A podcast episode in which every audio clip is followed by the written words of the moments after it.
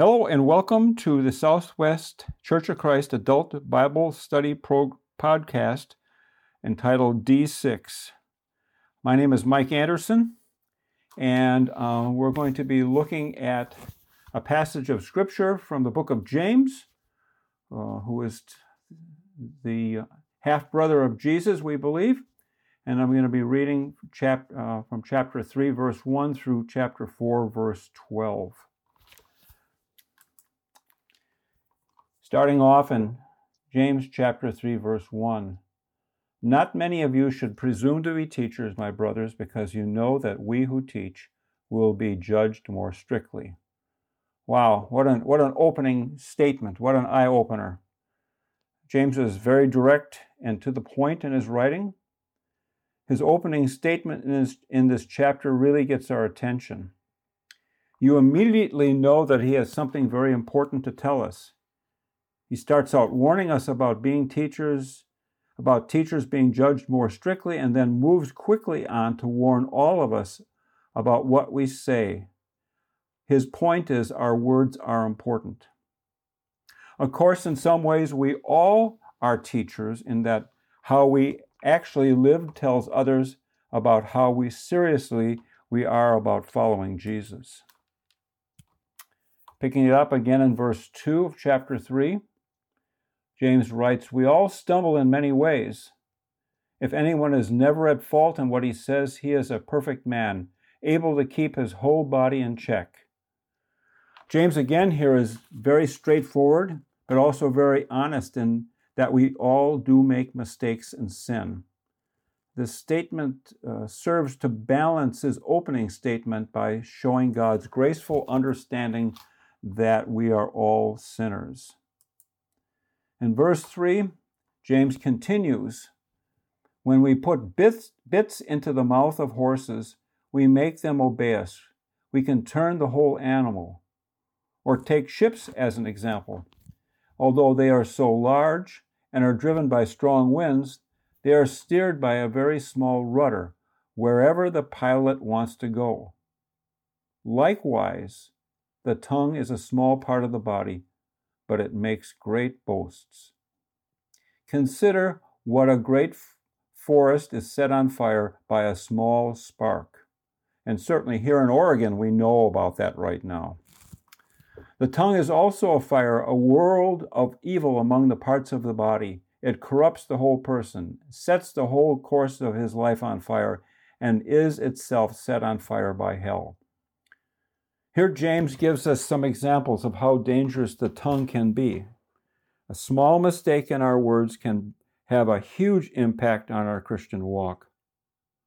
A modern example might be a steering wheel of a car or a truck. A wrong turn, even a slight sway to the left or right, could cause a serious collision. Example You're on a two lane country road traveling at 55 miles an hour with another vehicle coming in the opposite lane traveling at the same speed. You move the wheel slightly to the left, and it's a head on collision with an impact speed of 110 miles an hour. It's serious, and our, what we say is serious, and how we say it. Verse 7, he continues on All kinds of animals, birds, reptiles, and creatures of the sea are being tamed and have been tamed by man but no man can tame the tongue. It is a restless evil full of deadly poison. I'm thinking of an, a lion tamer here, a very difficult profession. But according to James, that's a lot more difficult to, to tame the tongue than it is to tame a lion. He goes on in verse 9 With the tongue we praise our Lord and Father and with it we curse men who have been made in God's likeness. Out of the same mouth comes both praise and cursing. My brothers, this should not be. Can fall, fresh water and salt water flow from the same spring? My brothers, can a fig tree bear olives or a grapevine bear figs? Neither can a salt spring produce fresh water.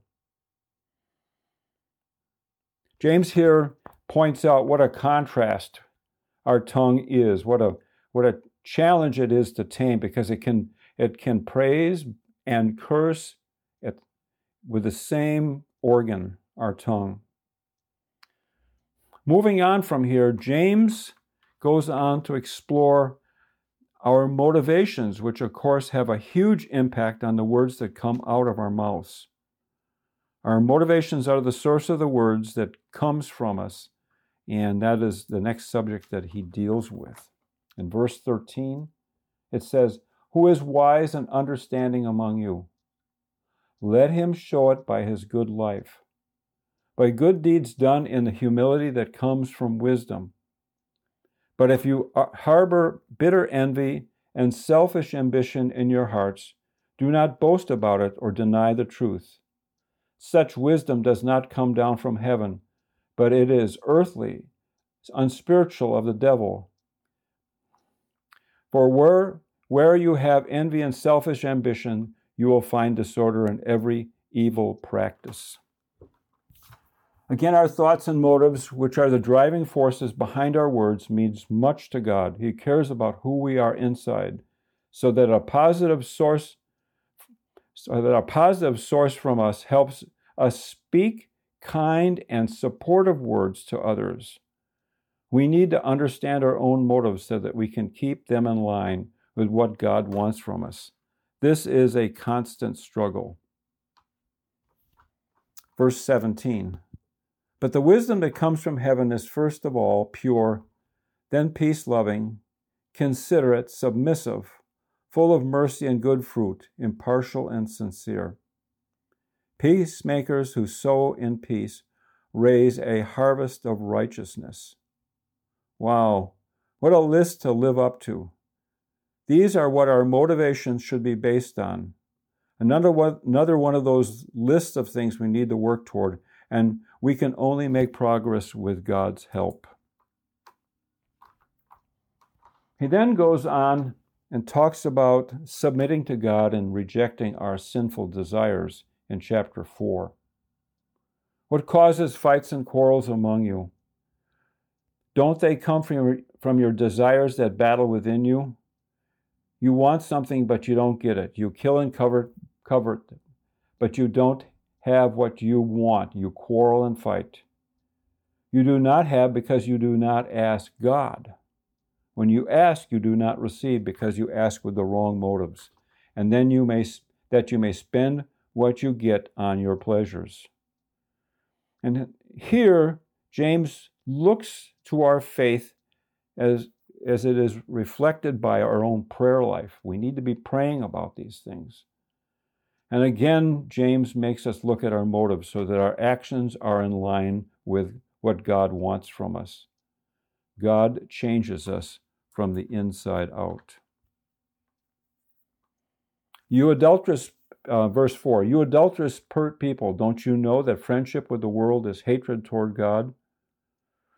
The question here is which world is motivating us? The physical world we live in, or the unseen world of our God who calls us to higher values? Since God loves us, He wants us to become like Him and share the same values that He has, not the motives of our world. Anyone who cho- chooses to be a friend of the world becomes an enemy of God.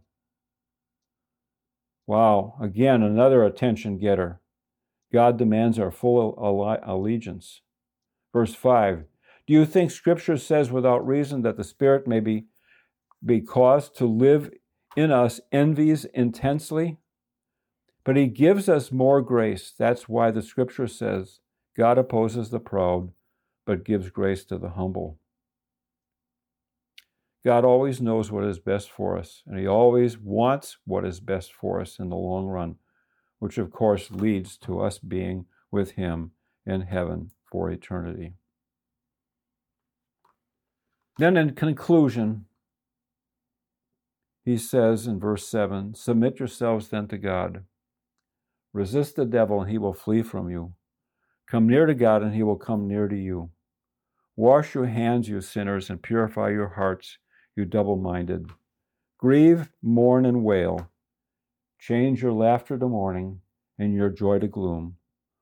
Humble yourselves before the Lord, and he will lift you up. Brothers, do not slander one another. And who, anyone who speaks against his brother or judges him speaks against the law and judges it. When you judge the law, you are not keeping it, but sitting in judgment on it. There is only one lawgiver and judge, the one who is able to save and destroy. But you, who are you to judge your neighbor? Wow, a very strong conclusion to our study. What we've looked at is a way of living God's way. He tells us, first of all, to choose our words carefully, and he goes through a lot of examples. He shows us how to be selfless and humble. And then finally, at the end, he said, he shows us that we need to subject, submit to God in all things and reject our own sinful desires. This is certainly a work that is never accomplished and something that we always have to work on. Thank you for being with us and um, have a good week. Thank you. Bye bye.